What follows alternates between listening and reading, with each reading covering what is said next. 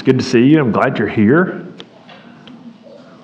This morning is the second of five weeks, a five week study, I should say, that we've set aside to discuss the doctrine of the church. Two weeks in already, I mean, as of today, I'm, i believe that we could have set aside 30 weeks for the subject and might have found it still yet not enough time. So uh, we're uh, touching the surface here. Nonetheless, this morning, we turn our attention to polity. Um, and more specifically, how we organize here at Redeemer Fellowship, how we organize as our church family. We desire to exalt Christ, serve one another, and love our neighbors. That's who we that's who we long to be. That's our, that's our um, statement of purpose here at the church. And as such, Redeemer Fellowship has organized herself in obedience to the scriptures as an elder led congregational body of believers. And I want to add to that that although spiritually led by a, a certainly of the Lord, right? We serve as under shepherds, but I hope that is not only implied but stated often. But although spiritually led by a plurality of elders and served by a group of five qualified deacons, a heavy weight of importance and responsibility lies upon all of us as the congregation as well, right? So it's the congregation that bears the ultimate responsibility to settle things, like settling disputes between Christians. Think Matthew 18 in your study. Uh, it's the congregation's responsibility to exclude members, 2 Corinthians chapter 6, and, and to um, bring in and add members, uh, to, to be aggressively practicing the one another's of Scripture.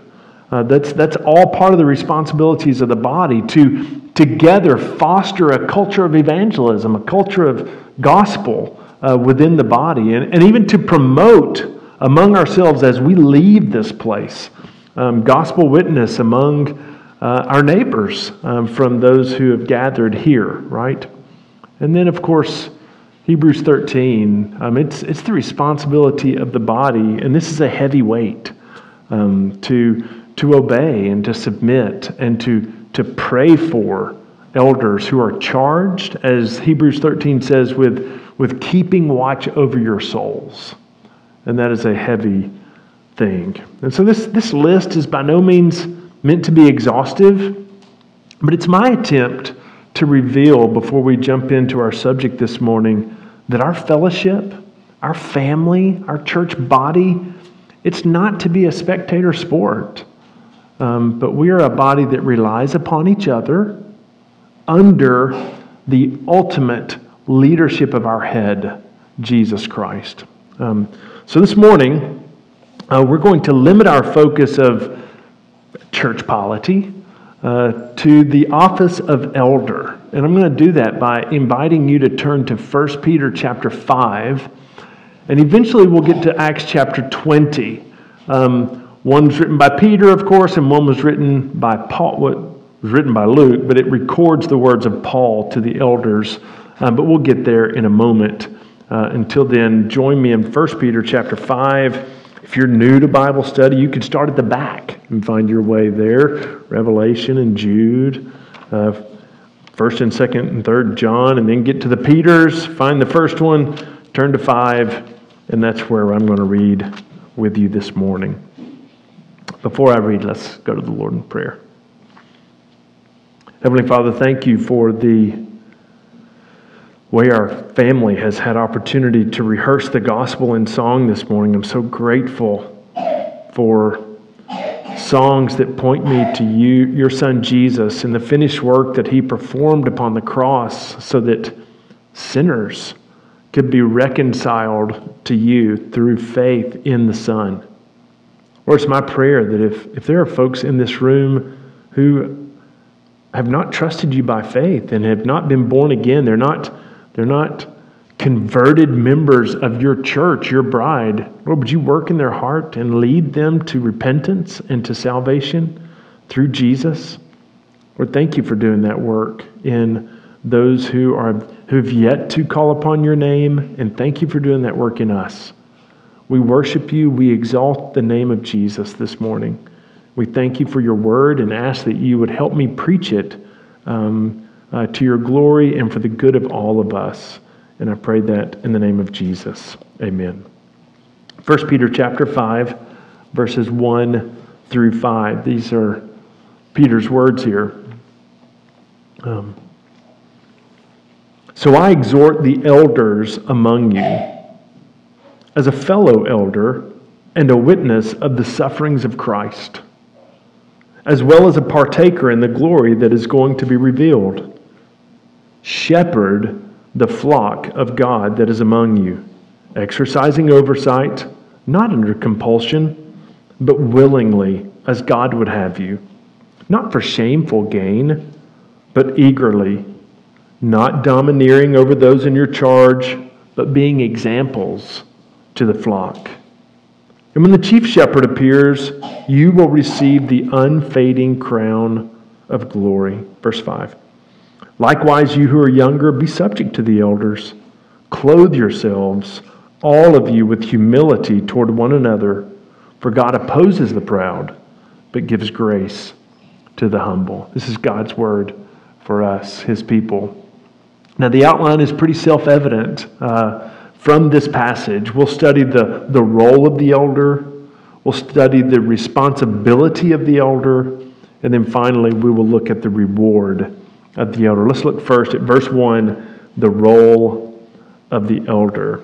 Notice what it says So I exhort the elders among you, as a fellow elder, and a witness of the sufferings of Christ, as well as a partaker in the glory that is going to be revealed. It's noteworthy to point out the context of 1 Peter. We do this with all of the books that we study, verse by verse and phrase by phrase, as we're working our way through a book. But when we jump into the fifth chapter of a five chapter book, um, it's important to at least establish um, some of those things, right? So, so Peter, First Peter was written by Peter. Um, to address a couple of things. Now, now knowing that those who seek to live a holy and godly life will suffer, Paul writes this letter to address holiness and suffering. Now, the passage that we've come to, the last chapter, verse chapter 5, the first five verses, is sandwiched on either side by chapter 4, verse 12, which we'll look at, and chapter 5, verse 6 through 11. In the first one, chapter 4, verse 12, Peter calls every believer to not be surprised at the fiery trial when it comes upon them, but to rejoice instead, insofar as it means a sharing of the sufferings of Jesus. Notice this, chapter 4, verse 12. Beloved, do not be surprised at the fiery trial when it comes upon you to test you, as though something strange were happening to you. Verse 13. But rejoice insofar as you share Christ's suffering, that you may also rejoice and be glad when his glory is revealed. And then he goes to expound upon that before getting to our passage. After he gives the passage to the elders, he then follows up with this theme and bookend of suffering in chapter 5. And he does it all the way through verses 6 through 11. But in that section, Peter addresses the suffering that is caused by anxieties of life and the attacks of the devil. Why would Peter sandwich this exhortation to elders right in between these two bookends about suffering?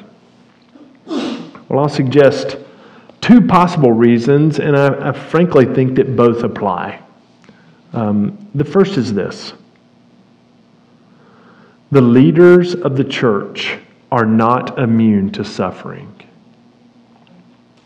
In fact, as was the case of Paul in Ephesus, elders who are seeking to biblically lead the church in the gospel will have upon their back a bullseye for the flaming darts of persecution.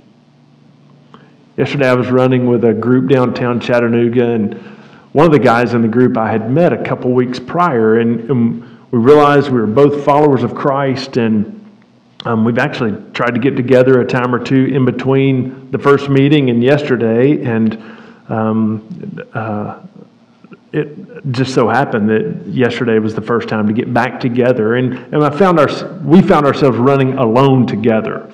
And at some point in time during that run, I said, "Hey, bro, why don't you uh, tell me what book are you reading right now that's helping you with your walk of the Lord that that I may need to uh, grab a hold of?"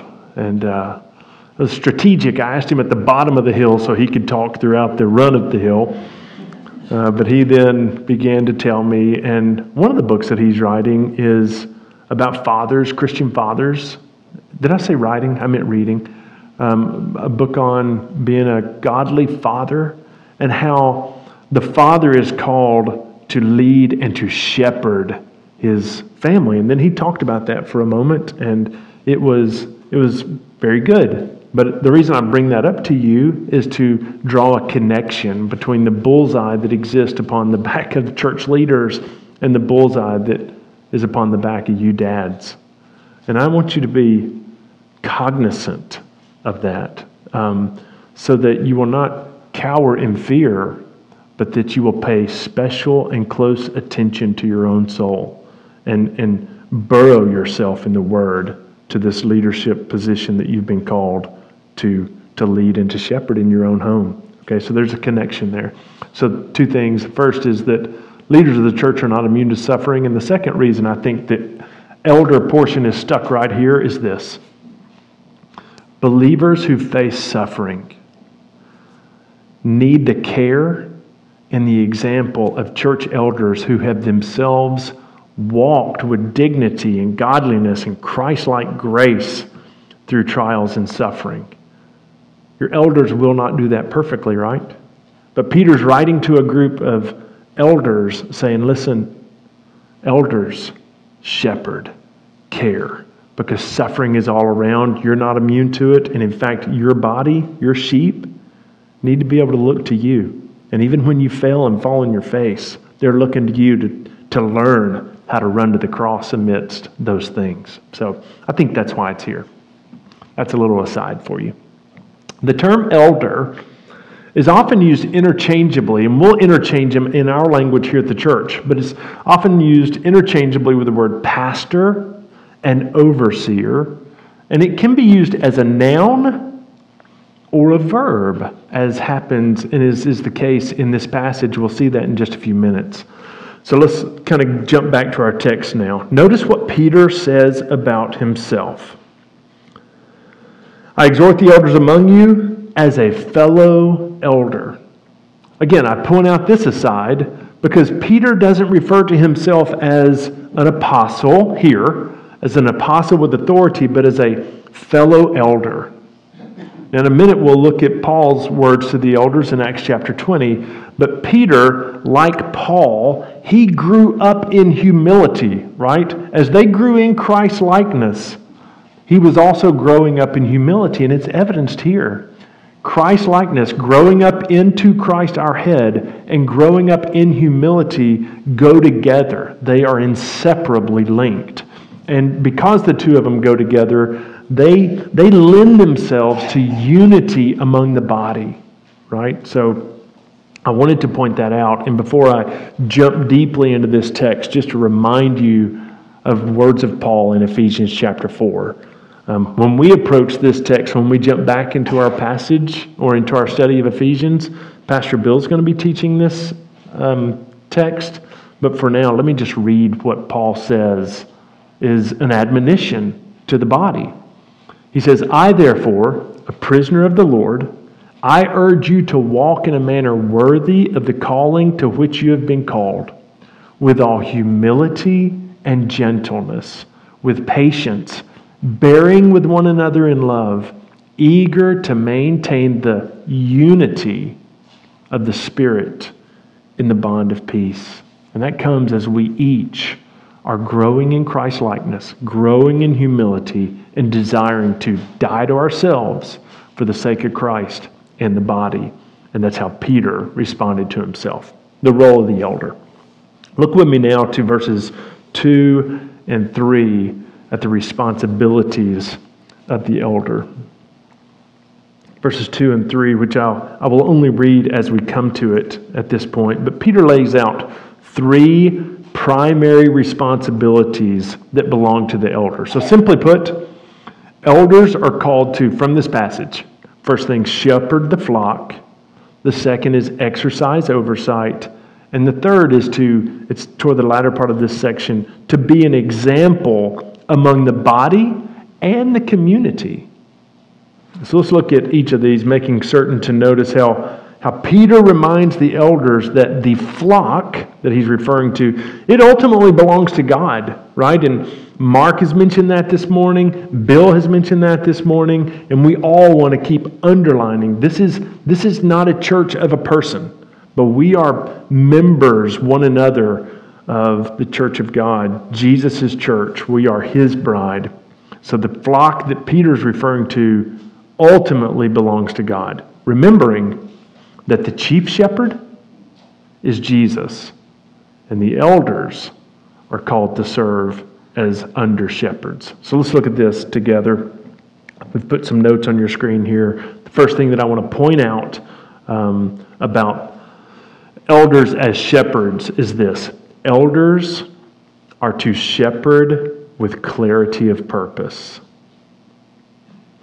Now, I've, I've begun here in 1 Peter chapter 5 with Peter's exhortation to the elders in general. Um, but I, I want you to know that I considered, and even when the elders and I met Thursday morning, I said, I believe I'm going to be preaching out of Acts chapter 20 um, throughout our study and look at the elders. And uh, instead, I'm going to go now to Acts 10 20 and lay it over what we're learning in 1 Peter. So, can I get you to uh, turn over to Acts 20 with your finger held in 1 Peter 5 because we're coming back. Um,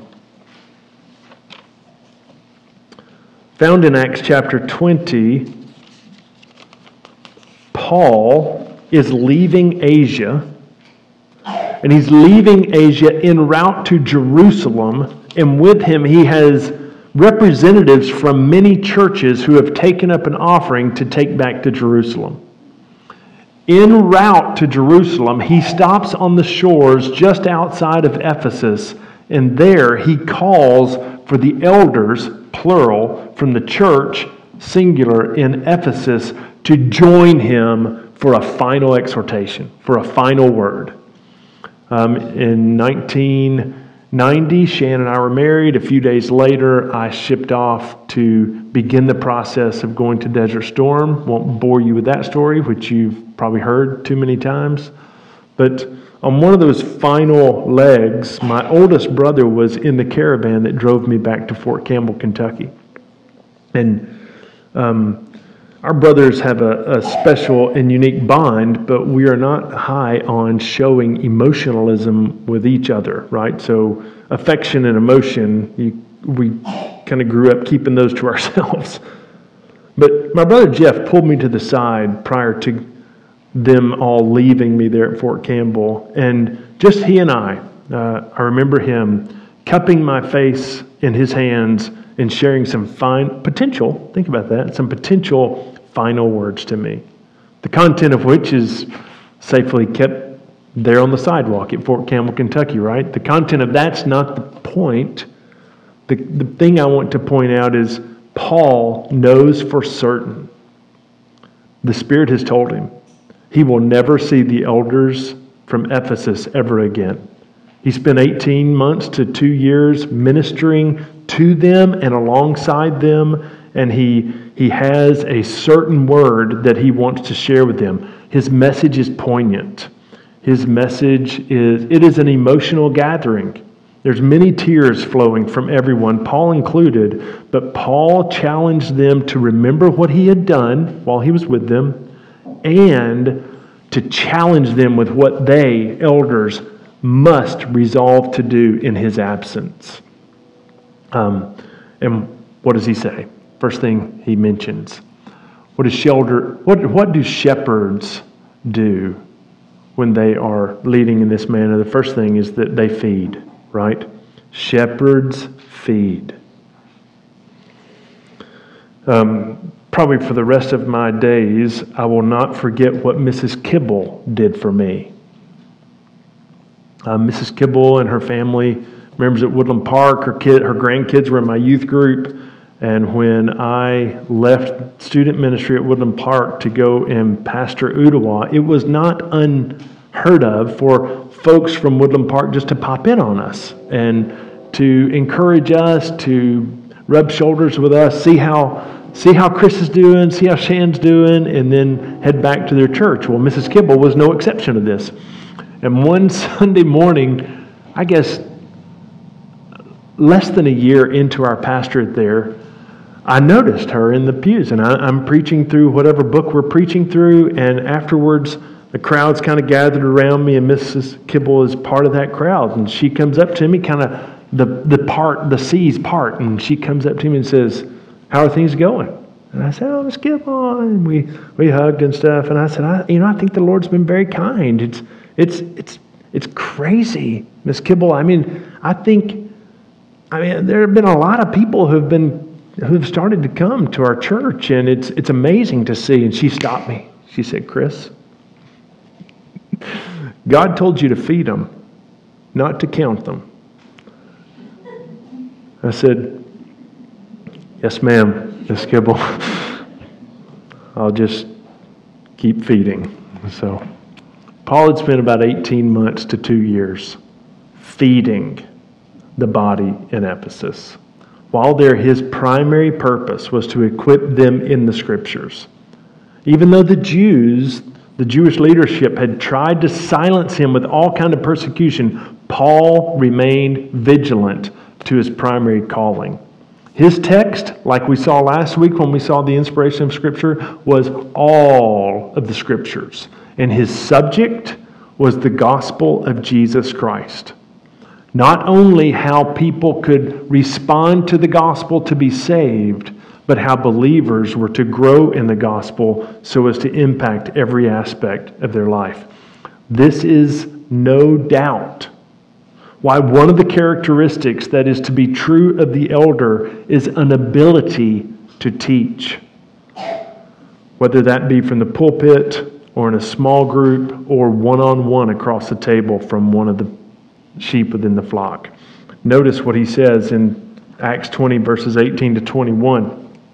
He writes, And when they came to him, so the elders had made their way to him on the shore, he said to them, You yourselves know how I lived among you the whole time from the first day that I set foot in Asia, serving the Lord with all humility and with tears and with trials that happened to me through the plots of the Jews how I did not shrink from declaring to you anything that was profitable and teaching you in public and from house to house, testifying both to Jews and to Greeks of repentance toward God and of faith in our Lord Jesus Christ.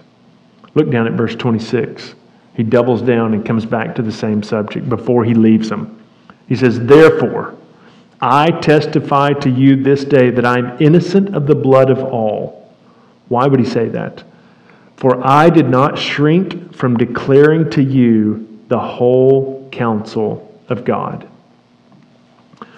Earlier in the book of Acts, in fact, Acts chapter 6, a problem had arose among the early church body at the time. The problem was legit, the problem needed to be addressed, but the apostles, the ones who had given themselves to prayer and to teaching, um, they could not be the ones to address it um, for fear that it would take them away from their primary purpose. So they called together the congregation, the body, and they called them to set apart, appoint men from among you who are filled with the Spirit who can take care of this task.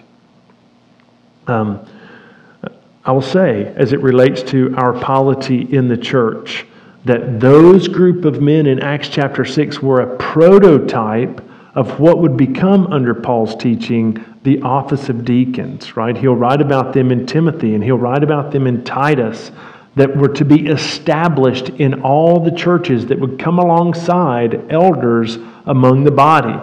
And we at Redeemer, we are blessed to have five men serving currently in this capacity, and I'm grateful for them. Men, I'm grateful for you. Um, elders serve by leading, and deacons serve by they lead by serving. My friend and distant mentor, I say distant because I was never in his church. He happens to be um, Ruth Isaac's father. When he was candidating with his church in Chattanooga, actually Eastridge Presbyterian, and they were praying through the process of calling him as their pastor, he told them this. He said, I will serve you best by spending the majority of my time in my study and preparation to feed you well.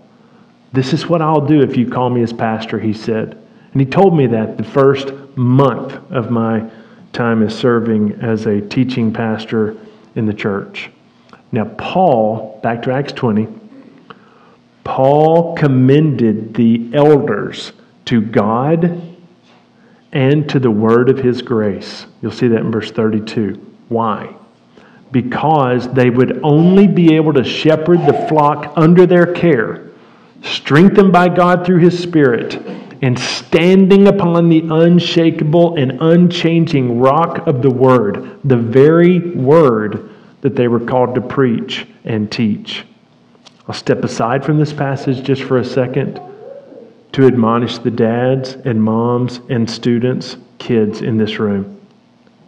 The Word of God is solid rock for your footing. All other philosophy, input, has the potential of being shifting sand. But the Word of God will stand forever. It stands as counter to the culture's message, but it is our message because it is the message directly from God. Shepherds feed. Second thing is shepherds protect. Now, a major component of the role of the shepherd, elder, is to protect the local body from false teachers in particular and false thinking in general. Paul made himself very clear about this with the elders on the shore of Ephesus, right there, who had met him on that beach before he sails off to um, Jerusalem. Look at chapter 20, verse 29 and 30. I know that after my departure, he, he is sparing no punches here. I know that after my departure, fierce wolves will come in among you, not sparing the flock. And from among your own selves, so even within the body, will arise men speaking twisted things to draw away the disciples after them. The other night, running again, I, I stopped on my way home after a day at the office at Reflection Riding and got in a few miles of running. And then as I was coming back to the car, I heard the sound of what sounded like a hundred wolves 50 yards away from me right? The sound gave me the heebie jeebies at the prospect of what one half of a puppy wolf could do to me, but much less a lot of them. Now, remember where I was, right? I just wasn't thinking. I'm at Reflection Riding, and I guess they have some in captivity. I don't know what they have, but it, it, it made me get my car fast. I'm just telling you that right now. Paul is referring to people who would lead members and his sheep astray. And he is not putting it in soft pedaling words. He's saying they are ravenous and they want to destroy people.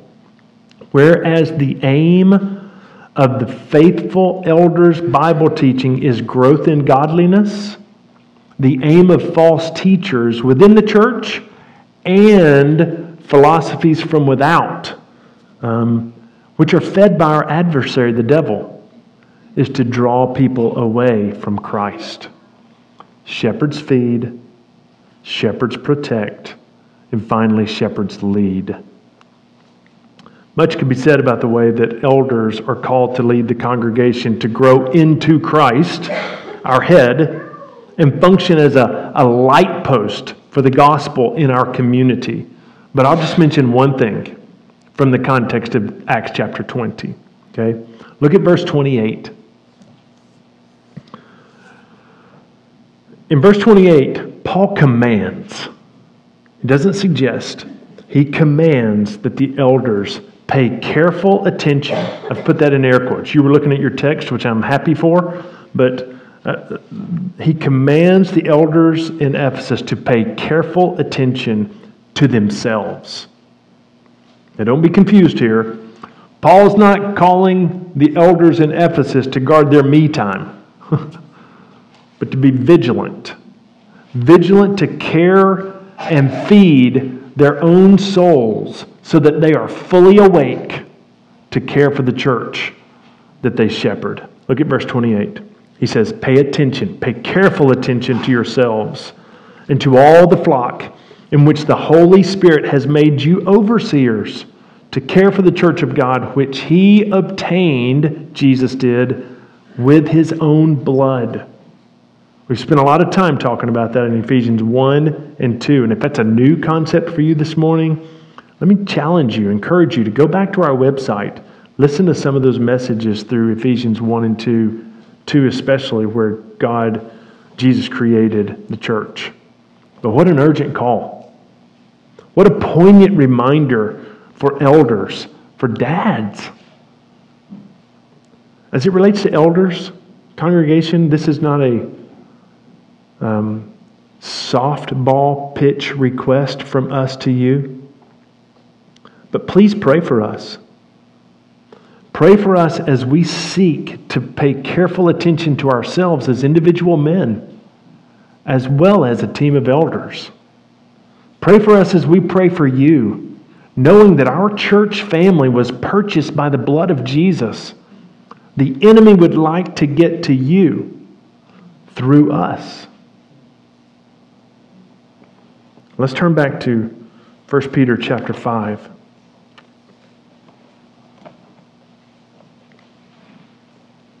Back to our main text here, verses 2 and 3.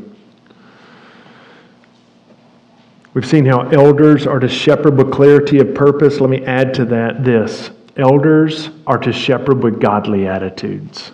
Elders are to shepherd with godly attitudes. Look at verses 2 through 3, what it says.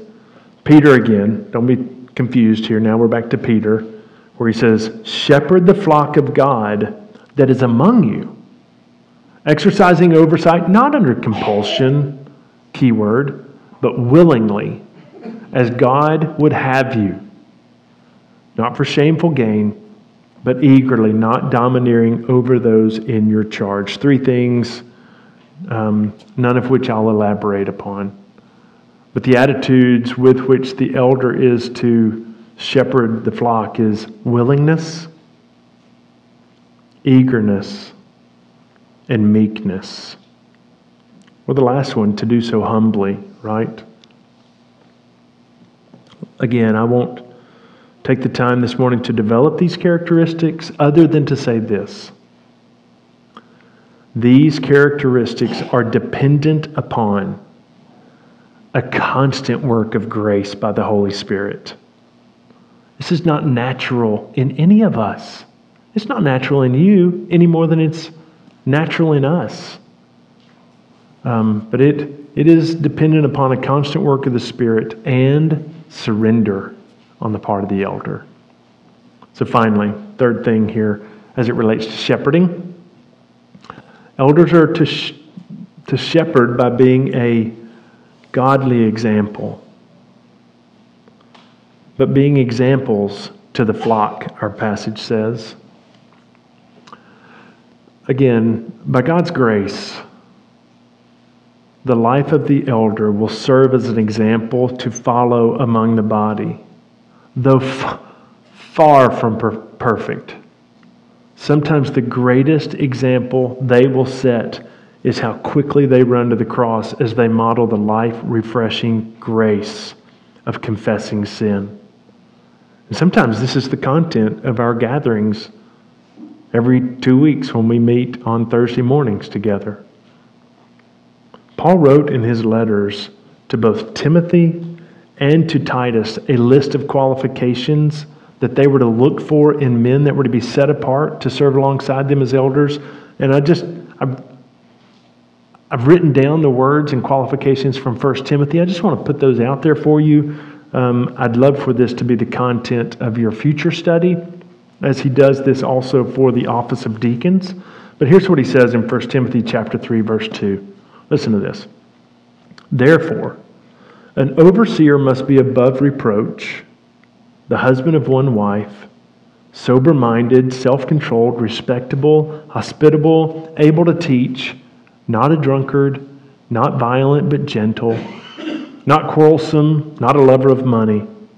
He must manage his own household well, with all dignity, keeping his children submissive. For if someone doesn't know how to manage his own household, how will he care for God's church? He must not be a recent convert, or he may become puffed up with conceit and fall into the condemnation of the devil. Moreover, he must be well thought of by outsiders, so that he may not fall into disgrace, into a snare of the devil. D.A. Carson writes about this list that the most extraordinary thing about the biblical prerequisites for elders is that they are not at all extraordinary. In essence, the list of these qualifications for both elder and deacon, the primary difference between the two is being apt to teach or able to teach uh, for the elder, is a picture of the Christian life lived out in union with Christ by one that is striving to run from sin and toward righteousness to the glory of God. Pray for your elders as they walk in this manner.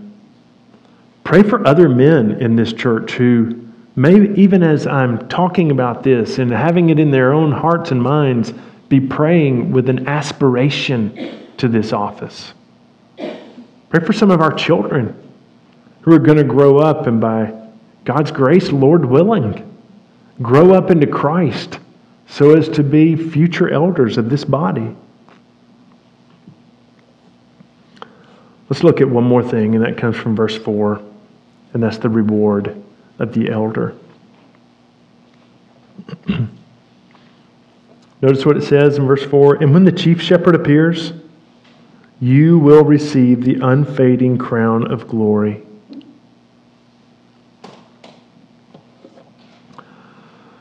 Now, Paul told Timothy in 1 Timothy chapter 3, just before that list of qualifications that I just read, he says, If anyone aspires to the office of overseer, he desires a noble task. And I just want to tell you that with the noble task comes the promise of reward that will be re- rewarded um, and awarded to the one who endures. But although the reward that awaits the elder that faithfully endures is great, hear this a great and sobering accountability also exists that underscores the weight and responsibility of every elder. Would you turn with me to Hebrews chapter 13?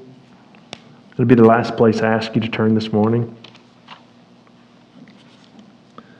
I'm not familiar with many elders who know their way around the Bible who are not fully cognizant of the latter part of this verse.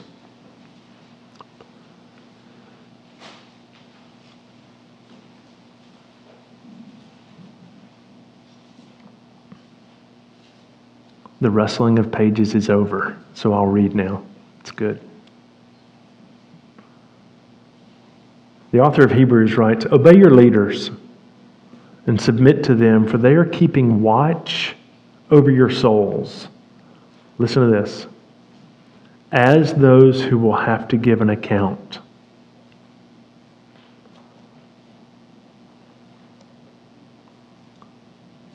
Young British preacher, probably 150 years ago, was being encouraged by his professor, who also pastored a large church. But the young guy who had just been called to his brand new charge was being called to a very tiny church in a small village. And fearing that the young pastor may be a little discouraged at the size of his congregation, drew the young student to this verse. And he says, You know, don't be discouraged by the size of your congregation. Be grateful and even thankful for, for those whom he has called you to shepherd, knowing that the number of people for which you are held to account is smaller. Meant as a joke to the student, but it lands soberly upon those who get the drift of this passage. Obey your leaders and submit to them, for they are keeping watch over your souls as those who will have to give an account. Let them do this with joy and not with groaning, for that would be of no advantage to you. Mark and Bill and I did not talk about this, but I feel safe that I could say on their behalf that it is a joy to serve as an elder among you. It is a high calling, but it is also a high privilege. We do so as jars of clay, fully cognizant of our uh, shortcomings to this end. We do so as part of the body, knowing that we are elder led, as we've just set out. But there are those responsibilities that are incumbent for the body to, to recognize and own, a list of which I've shared with you. We are served well by deacons who seek to run from sin and run toward righteousness and want to lead the charge when they see the need for service. It does not mean that those of us who are beside them would just sit and watch them do it, but they're the lead cheerleaders who are making all this happen. And it's an honor to be a part of that circle. It's an honor to be a part of Redeemer Fellowship when we pray amongst ourselves and when we pray on Wednesday nights and when we pray on Sunday mornings that God would add to our number those who are being saved, we are praying that God's glory and fame would spread more and more and more across our county and the nations. So we seek to be equipped in this room so that we as a body, when we leave, we carry with us the gospel mandate. Don't take lightly as I close here. Don't take lightly the call to pray for your elders. And don't take lightly the call to pray for the body by name, specifically and individually. The opening screen on my computer is the picture that we took on this stage right here. Many faces have been added since then, but I look at that picture and I'm reminded to pray for the individuals in that picture. As a body, Ask God to give you a joyful heart as you seek to employ your giftedness in this congregation. And men in this room, if you aspire to the office of elder, it is a noble task to which you aspire.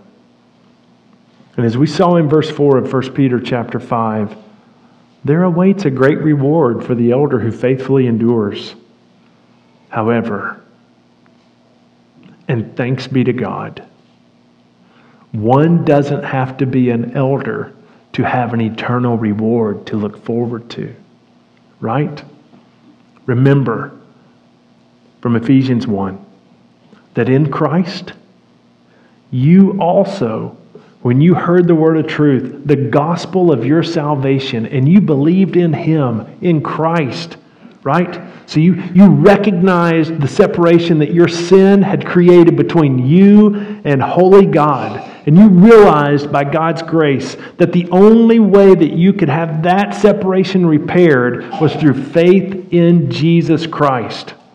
When you believed in Him, you were sealed with the promised Holy Spirit, who is the guarantee of our inheritance until when? Until we acquire possession of it to the praise of his glory. And I would add this, my own personal word, just for a second. May God, may God give you the spirit of wisdom and the revelation of knowledge in Jesus, having the eyes of your hearts enlightened, that you may know what is the hope to which he has called you and what are the riches of his glorious inheritance in the saints. Together may we grow up in Christ, Redeemer. Pray for us as we pray for you, that we might run from sin and run toward righteousness, that we would be equipped in His Word, that we would see our body as family, a fellowship who seeks to exalt Christ, serve one another, and love our neighbors to the glory of His great name. Let's pray. Heavenly Father, I thank you for the opportunity to open up your word. It is um, it is a light and a lamp.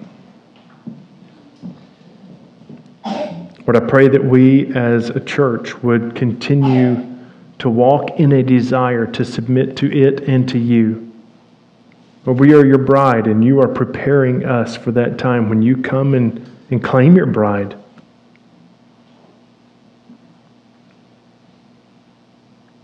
Lord, I, for one, am grateful for the provision that you have given to Redeemer Fellowship of our deacons, of our elders, and of the members of this body.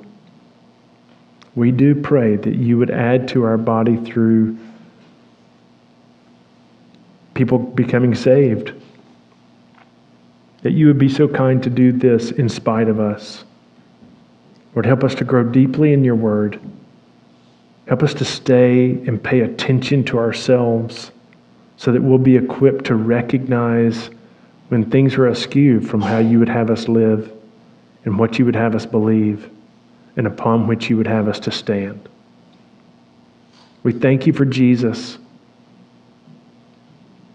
We thank you that you have done perfectly what we have no ability to do in and of ourselves or from elders and deacons and members, Lord, there's the only good in us is you, Jesus.